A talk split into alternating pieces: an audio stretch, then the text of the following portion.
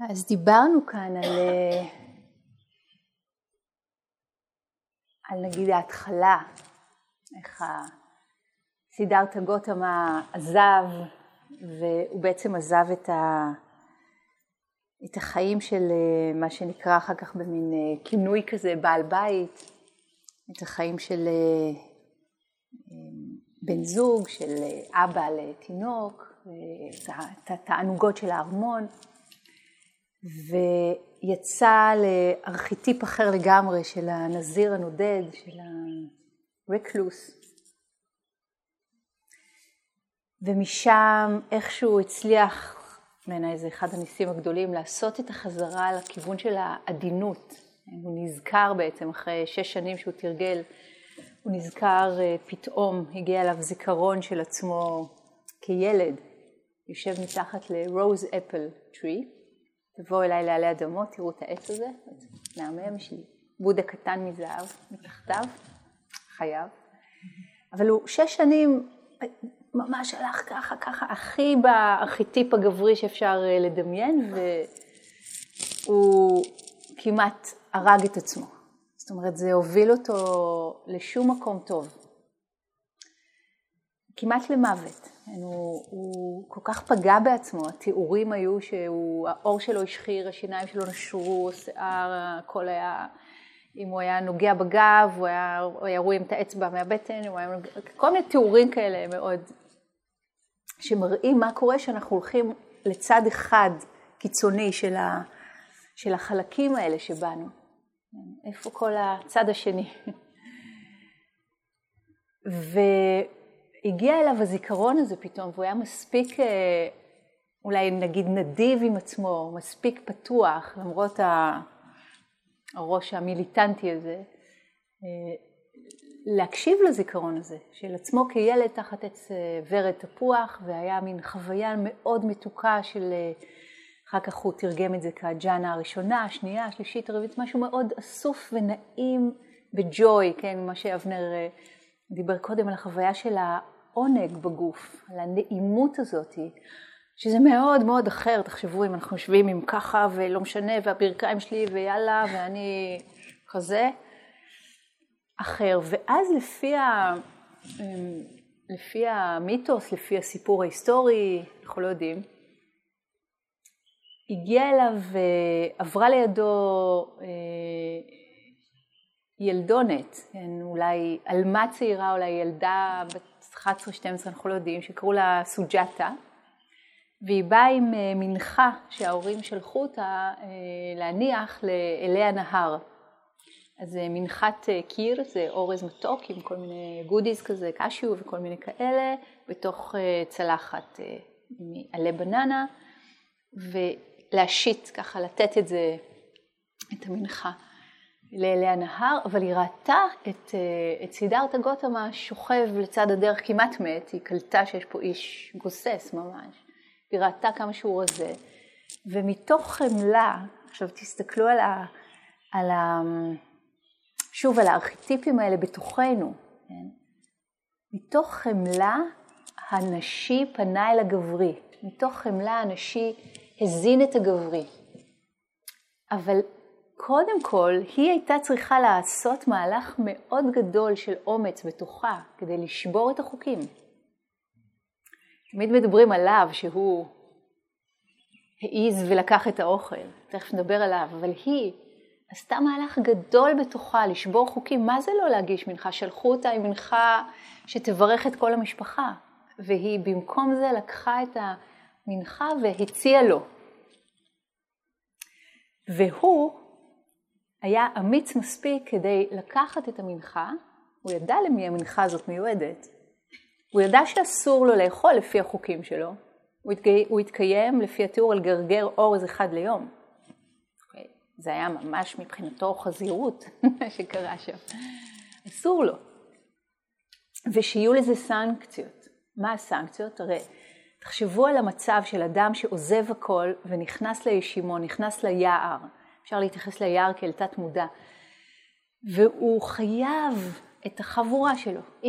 אי אפשר לעשות דברים לבד, כבר אולי שמנו לב לזה. כן? המיתוס של להיות לבד או בבדידות הוא מיתוס. החוויה היא מאוד, אולי מורגשת אמיתית, אבל המיתוס זה אגדה, זה סיפור אגדה, we're never alone. ועדיין אנחנו צריכים את ההשתקפויות מבחוץ, הוא היה צריך את ה-5 friends, שהלכו איתו בדרך הזאת, וזה... אוקיי, אז עזבתי את האבא ואת האישה ואת הילד, וזו חתיכת קריאה ופרידה על היוסטור. אני חושבת שרק מי שכולם בטח עברו מתישהו פרידה, זה אחד הדברים הכי זוועה, נכון? אז הנה, ועוד הוא יזם את זה, ועוד הוא הלך, ועוד הוא עשה. ואז הוא מגדל סביבו סנגה חדשה, הוא מגדל סביבו רפרנס פוינט אחר, שהרבה יותר מתאים לפנימיות שלו, שזה ה-5 friends, שיחד איתו תרגלו את התרגולים האלה, כמובן הוא היה הכי אינטנס והכי קיצוני, אבל הם היו יחד איתו. הוא ידע שברגע שהוא יאכל את המנחה הזאת, הם יזרקו אותו מהשבט, הם יזרקו אותו מהחבורה, הוא כבר לא אחד מהם יותר, זהו, הוא כבר עשה את ה...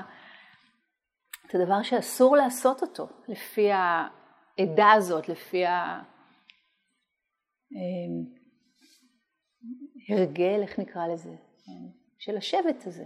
זה שבט של מתבודדים שתומכים אחד בשני, בקושי מדברים, עושים כל המדיטציה, 5 חברים שתומכים ואחד חולה, אז השני מביא אוכל, כל מיני כאלה, אבל חוקים מאוד ברורים, ופתאום הוא וגם שובר את החוקים וגם לוקח את זה מאישה.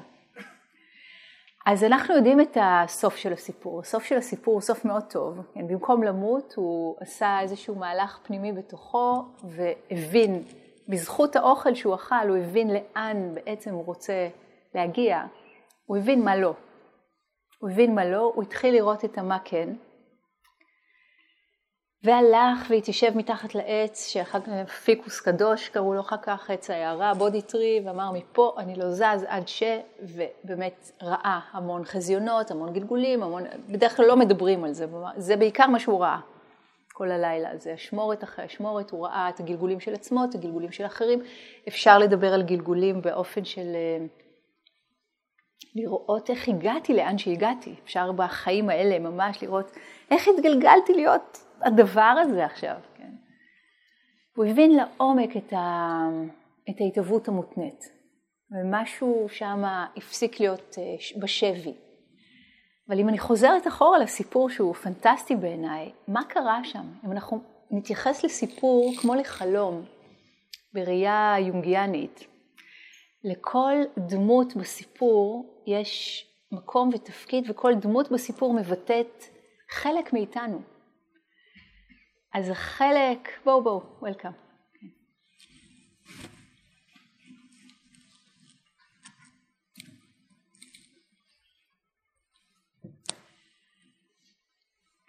החלק של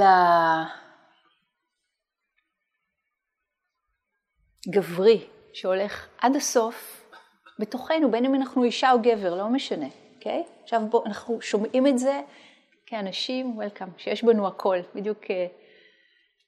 הזכרתי שוב את הסיפור של הבודה, כן, סידרתה גוטמה, ואיך הוא עבר מלהיות לגמרי בקיצון הגברי, בכוונה הזאת, דרך זה שהחלק הנשי בצורת סוג'אטה, העלמה הצעירה, שהעיזה ושברה את החוקים, הגישה לו מנחה, והוא העיז ושבר את החוקים ואכל את המנחה שהוגשה לו. כן, יש פה יציאה, זה לא רק מאזורי נוחות, יש פה יציאה ממשהו מאוד מאוד שמגדיר אותנו.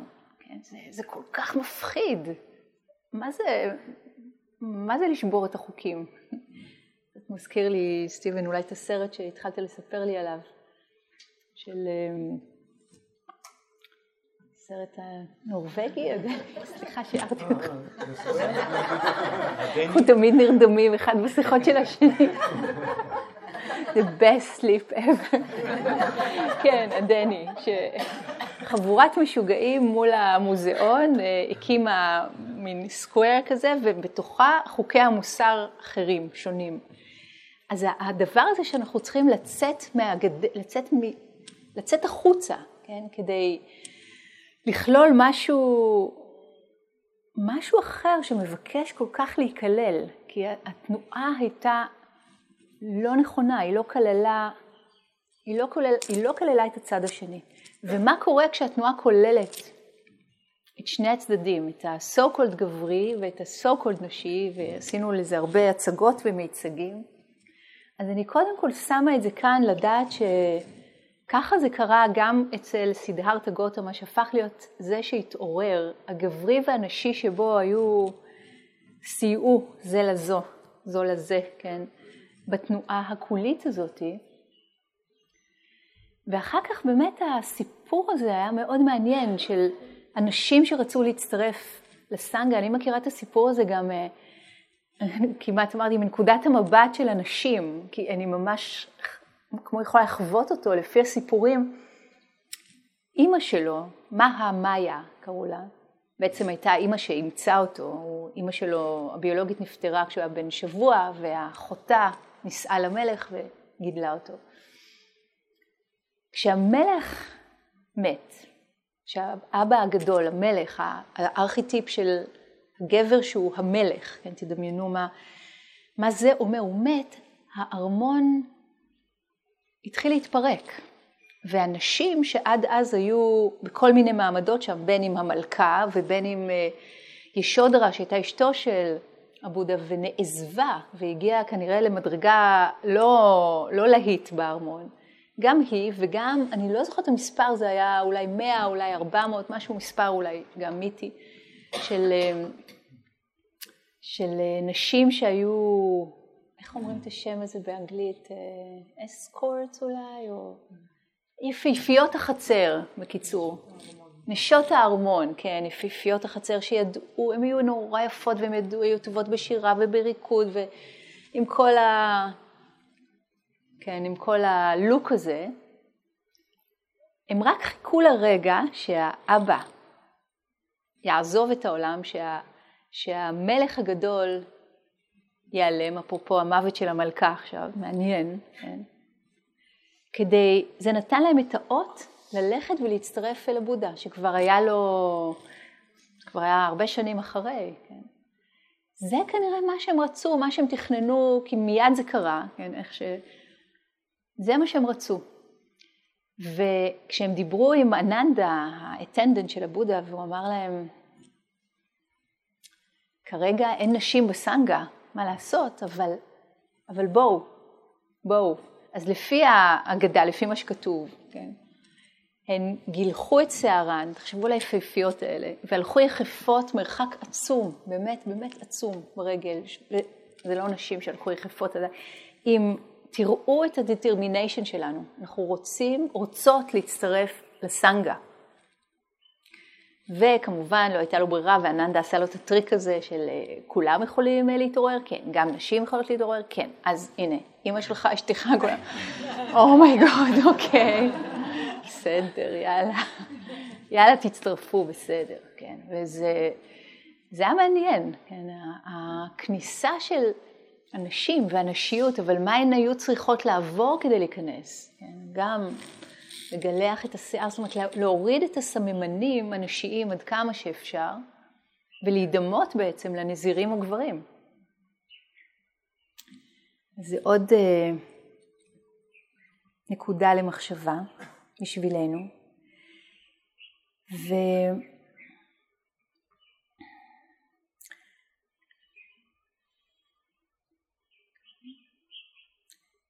יש קובץ שלם של דרשות, של סוטרות, שנקרא תריגתה, של הנזירות, השירים של הנזירות שהתעוררו. כן, קראתי לכם אחד מהם, נכון, של סומה. אבל יש כל מיני, יש פה כל מיני שירים שהם כתבו כשהם תרגלו איתו. כן? אז הם בעצם לא חיו במנזרי קבע, הם היו וגבונס, הם היו כולם נודדים, כן? הם נדדו ממקום למקום, לפי העונה, לפי איפה שירחו אותם, לפי... תחשבו על הסטינג, כן? הם התרחצו בנהרות והיו ווילד כזה, וישנו מתחת לעצים, ונדדו הרבה בעקבות הבודה, הם מדדו בקתות ריקות למרגלות עצים, על גדות נהרות, מעבי היער, הרבה על אדמות קבורה, ובדרך כלל הם היו ליד כפר שהאכיל אותם, הם תמיד עצרו, כי פעם ביום צריך ללכת לעשות את הסיבוב של אוכל, הם לא מגדלים או מגדלות את האוכל בעצמם.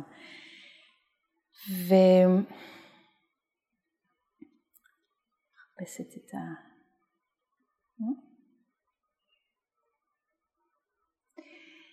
למשל, אני רוצה לקרוא כמה שירים שלהם ואחר כך לעבור לעוד נושא. מישהי שהשם שלה היה אמא של סומנגלה. משוחררת, כל כך משוחררת, אני כל כך לגמרי משוחררת מהמכתש והאלי שלי, מבעלי חסר הבושה, במפעל הסככות שלו, מהסיר הישן העווה שלי עם ריח נחש המים. סלידה ותשוקה אני קורטת, טרח. הלכתי לרגלי עץ ושם אני מתרגלת ג'אנה, ומרוב אושר חושבת, איזה אושר. סומנגלה מאדר. כן? זה, תדמיינו את החיים של אנשים בכל העולם, אבל בטח לפני 2600 שנה, ובטח אז בהודו המקום הזה של המשרתות בעצם, שאנשים הפכו להיות בחברות האלה, ובטח עד היום. ופתאום משהו חדש נפתח להם. עדיין אל השם משלה. עדיין אל השם משלה, כי מי כתב את זה? ומי זכר את זה? מישהי בשם אוטמה. עכשיו כבר מתחילות להיות להם. מתחילים להיות להם שמות. 4-5 פעמים ברחתי מן הבקתה שלי, בלי שהשגתי שום שלוות נפש. במחשבות משתוללות בלי שליטה. אז הלכתי אל נזירה אחת ראויה לאמון. היא לימדה אותי את הדרמה. המצרפים, תוכן החושים, היסודות. שמעתי את הדרמה, עשיתי כדבריה. 7 ימים ישבתי במקום אחד. שקועה כל כולי בהתעלות ובאושר. ביום השמיני מתחתי את רגליי, לאחר שריסקתי את מצבור החושך. אפשר לשים לב עדיין לשפה שהיא שפה מאוד כזאת, כן? זה... כן, עדיין. קנדה, קבצנית. אז פעם באו עליי זמנים רעים, בלי ילדים, בלי בעל, בלי קרובים או חברים. לא היה לי איך להשיג בגדים ואוכל.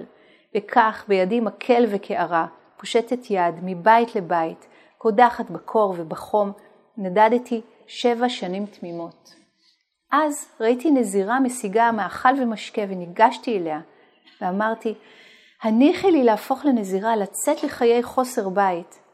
היא, פתקרה, קראו לה, מתוך העדה, הניחה לי להפוך לנזירה. ואז עודדה ולימדה אותי, הוכיחה אותי, דחפה לעבר המטרה העליונה. שמעתי את שאמרה, עשיתי כדבריה, תוכחותיה לא היו לשווא. רכשתי את 3 הידיעות הנעלות. אני חופשייה מתחלואים. אז יש את הקבצנית, ויש את המלכה, ויש את וסיתהי המשוגעת, תכף, שהיא מרוסקת מאבל על בני, עירומה, מטורפת, בשיער פרוע, תודעה מופרעת. נדדתי פה ושם, חיה בצדי דרכים, בבתי קברות, בערימות השפע, 3 שנים תמימות, סובלת רעב וצמא, ואז ראיתי את זה שהיטיב ללכת. בדרכו לעיר מיטילה, מאלפם של הבלתי מאולפים, זה שהתעורר בכוחות עצמו, זה שאין לו ממה לפחד, משום דבר, בשום מקום. דעתי הצטללה. הבאתי כבוד והתיישבתי. הוא, גוטמה, מתוך העדה, לימד אותי את הדמה, שמעתי את הדמה שלו ויצאתי אל חיי חוסר בית. תשורי, גם לפני זה הייתה. תרגלתי על פי דברי המורה והגשמתי את מצב ההתעלות המבורכת. כל אבל וצער נחרטו, ננטשו, הובאו לקיצם. שכן הבנתי את הקרקע, שממנה אבל וצער מתהווים. סוג'אטה, סוג'אטה אחרת, זה שם פופולרי. מקושטת, לבושה בהידור, מאותרת זרים, מבוסמת, מכוסה כולי תכשיטים, מוקפת בקבוצה של שפחות, עם שפע מאכלים ומשקאות נחוצים ולא נחוצים. עזבתי את הבית אל גן התענוגות. אחרי ששיחקנו ונהנינו שם, יצאנו חזרה הביתה. כשעברנו בסקאטה, ראיתי אולם ביער אנג'אנה. נכנסתי. משראיתי שם את אור העולם, הבאתי כבוד והתיישבתי בסמוך. הוא, הרואה, מתוך ההדה, לימד אותי את הדמה. כששמעתי את דברי החוזה הגדול, חדרתי למלוא עומק האמת. בו במקום נגעתי בדמה, במצב החופשי ממוות, חופשי ממאבק. ואז, בידיעה של הדמה האמיתית, יצאתי אל חיי חוסר בית. שלוש הידיעות הנעלות נרכשו. הוראת הבודה אינה לשווא. וזה ממשיך וזה ממשיך וזה ממשיך. וואו. אחד אחרון. אנופמה, בת העשיר. נולדתי למשפחה מיוחסת, בעלת רכוש רב, עושר גדול, עם פנים וגוף מושלמים. הייתי ביתו של מג'ה, שר האוצר. בני מלכים ביקשו את ידי. בני סוחרים עשירים השתוקקו אליי. אחד מהם כתב לאבי ואמר, תן לי את אנופמה, אתן לך תחתיה 8 פעמים את משקלה בזהב ותכשיטים. אבל אני, שראיתי את זה שהתעורר בכוחות עצמו, הנעלה מכל, המצוין בעולם, השתחוויתי לרגליו, וישבתי בצד אחד, זה באופן מסורתי משתחווים ויושבים בצד אחד של בודה. הוא גותמה מתוך ההדה, out of kindness, לימד אותי את הדמה. ובו במקום שבו ישבתי, השגתי את הפרי השלישי, זו הדרגה השלישית של ההתעוררות. אז גזרתי את צערותיי ויצאתי לחיי חוסר בית. היום הוא היום השביעי מאז שחיסלתי את ההשתוקקות עד תום. וזה ממשיך וזה ממשיך וזה ממשיך. נשים מכל... לא, לא, לא, לא. זה לא מהספר של קרן, זה מה... זה ממש תרגומי מתוך התריגתה. נשים מכל מיני נתיבי חיים. המשוגעות, חסרות הבית, הקבצניות, הנסיכות, המלכות, היפהפיות, הכל, הכל, הכל, הכל. ותראו את המזל גם שהיה להם, וגם את האומץ וגם את ה-good fortune, לצאת מתוך המצב שלהן, ולהפוך להיות חלק מהסנגה ולהתעורר. אלה נשים שהתעוררו, זה שירת הנזירות שהתעוררו, שזה גם מדהים לראות את זה. ואני רוצה עכשיו לקחת אותנו לאיזשהו סיבוב, איזשהו מסע אל העושר הזה ואל המגוון הזה, שבארכיטיפ הנשי וגם הגברי. אנחנו נדבר על זה אחר כך יותר, אבל כשאנחנו חושבות או חושבים על אישה, הרי יש המון סוגים של, וכבר במיתולוגיה היוונית הם היו מאוד חכמים לדעת שהאלות מציינות המון דברים מורכבים. זה לא רק דבר אחד, וגם יש שם התפתחויות. ואני רוצה להזמין אותנו, לשים לב לארכיטיפים שונים בנו כנשים וכגברים, שבזמנים שונים יוצאים החוצה. וטוב שיצאו החוצה, וטוב שנכיר אותם. אז אני, just to name a few, פה קודם כל יש לנו כבר כמה דוגמאות של, כן, נזירות בודהיסטיות, בסופו של דבר כולן הפכו להיות הארכיטיפ הזה, אבל הם באו מהמון מקומות שונים. ומין הפכו להיות הדבר הזה. אבל מה עם אפרודיטה? זה משהו שנטשו. מה הארכיטיפ הזה של היופי? כן? אלת היופי, אלת האהבה. המקום הזה בתוכנו, בין אם אנחנו נשים ובין אם אנחנו גברים, שרואה יופי, שואף ליופי, מתפעל מיופי, לא מפחד מיופי, חי בתוך יופי. כן? ולא רק יופי, כן? את כל הארוס, התנועה הזאת שרוצה עוד, אני מאוד מנוגדת כביכול לתנועה, אני אומרת כביכול, כן?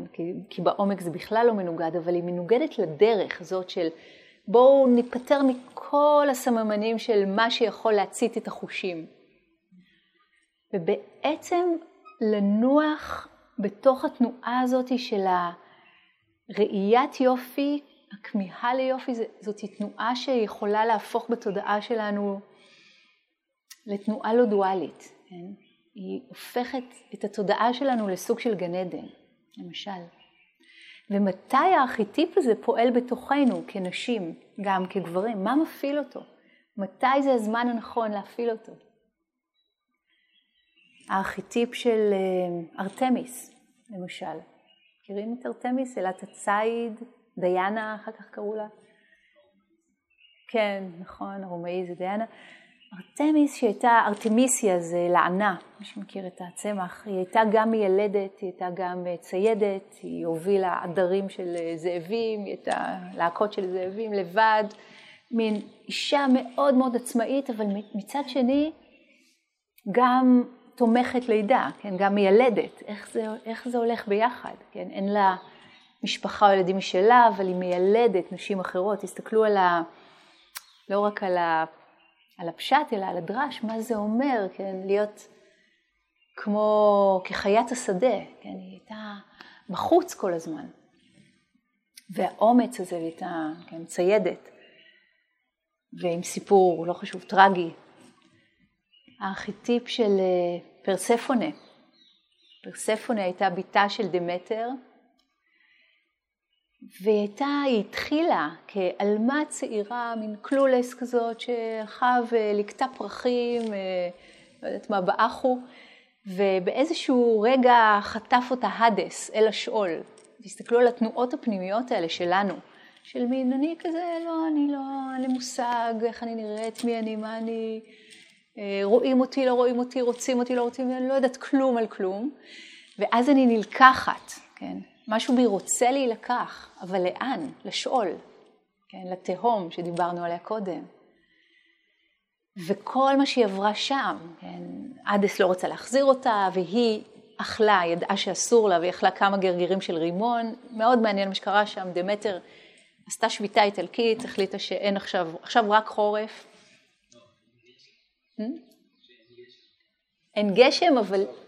כן, אבל גם אין שמש ואין שום דבר לא צומח, כן, אז נכון, בדימוי שלי זה רק חורף, כאילו הכל כזה קודר, שום דבר לא צמח, והאלים, בקיצור, לא רצו לעזור לה בהתחלה, אז הם הכריחה אותם לעזור לה ככה, ואז פרספונה חזרה לכמה פעמים, כן, לכמה חודשים בשנה בכל זאת, ואז מתחיל האביב, והכל צומח מחדש, אבל באיזשהו שלב היא הפכה להיות, במקום הדס, הדס נעלם מהתמונה, והיא הפכה להיות זאת שמלווה את הנשמות. היא הפכה להיות מלכת השאול, זאת שמכירה מאוד טוב את התהום, את התהומות של עצמה, את התהומות של כל אחת ואחד. ואיך זה התחיל, כן? אז אולי כולנו יכולים לזהות את עצמנו במקום הזה שלא רוצה לדעת, וקצת ככה תמים, וכאילו תמים, או הרבה תמים, או... פשוט עדיף לו, ומשהו בנו כל הזמן קמה אל העומק. תראו כמה פנים כבר יכולות להיות לאיכות הנשית הזאת. ואפשר להמשיך, אתם יודעים, אתנה, אלת החוכמה, ומה קורה שממזגים ארכיטיפים? שזה לא רק ארכיטיפ אחד שחי בנו, כן? אלא כמה. האם אנחנו נותנים לכמה דמויות שלנו, או פנים שלנו, אפילו בו זמנית, למזג אותם. אם אני רגע עוברת צעד לגברי, כן, המלך, שהוא גם האבא. זה שני ארכיטיפים שונים. כן? הנבד, או הרקלוס, או הנזיר המתבודד, זה דומה ושונה. כן? הארכיטיפ של הצייד, או הארכיטיפ של קרישנה. כן? קרישנה שמחלל בחליל, וכל הגופיז, כל הגופיות שמאוהבות בו. כן? כמה היו לו, 100,000, לא יודעת. ועם כולם הוא עשה אהבה באותו רגע, כן, בחוויה שלהם. הוא ידע לחלל בחליל ולהקסים שם את עוד ארכיטיפ, כן. הארכיטיפ של הגופי, כן. זאת היא שמאוהבת, כן. הללכת אחרי ההתאהבות הזאת, הבקטי, כן. יש את המשוררות הקדומות, את ללה, את מירה בי, שהיו... לפני כמה מאות, היו לגמרי בשירת טקסטזה הזאת של מאוהבות בקרישנה או מאוהבות באל. יש המון פנים לנשי ולגברי. ורק התחלתי ככה לפרום אותם. אנחנו תכף נצלול לתוך עבודה עם זה, עבודה ככה hands on עם הארכיטיפים, עם הפנים, עם הזהויות השונות שלנו של, תכף נדבר על זה קצת יותר, אני רק רוצה לבדוק עם סטיבן, אם אתה רוצה להוסיף על זה משהו לפני התרגיל. We leave it to that. Okay.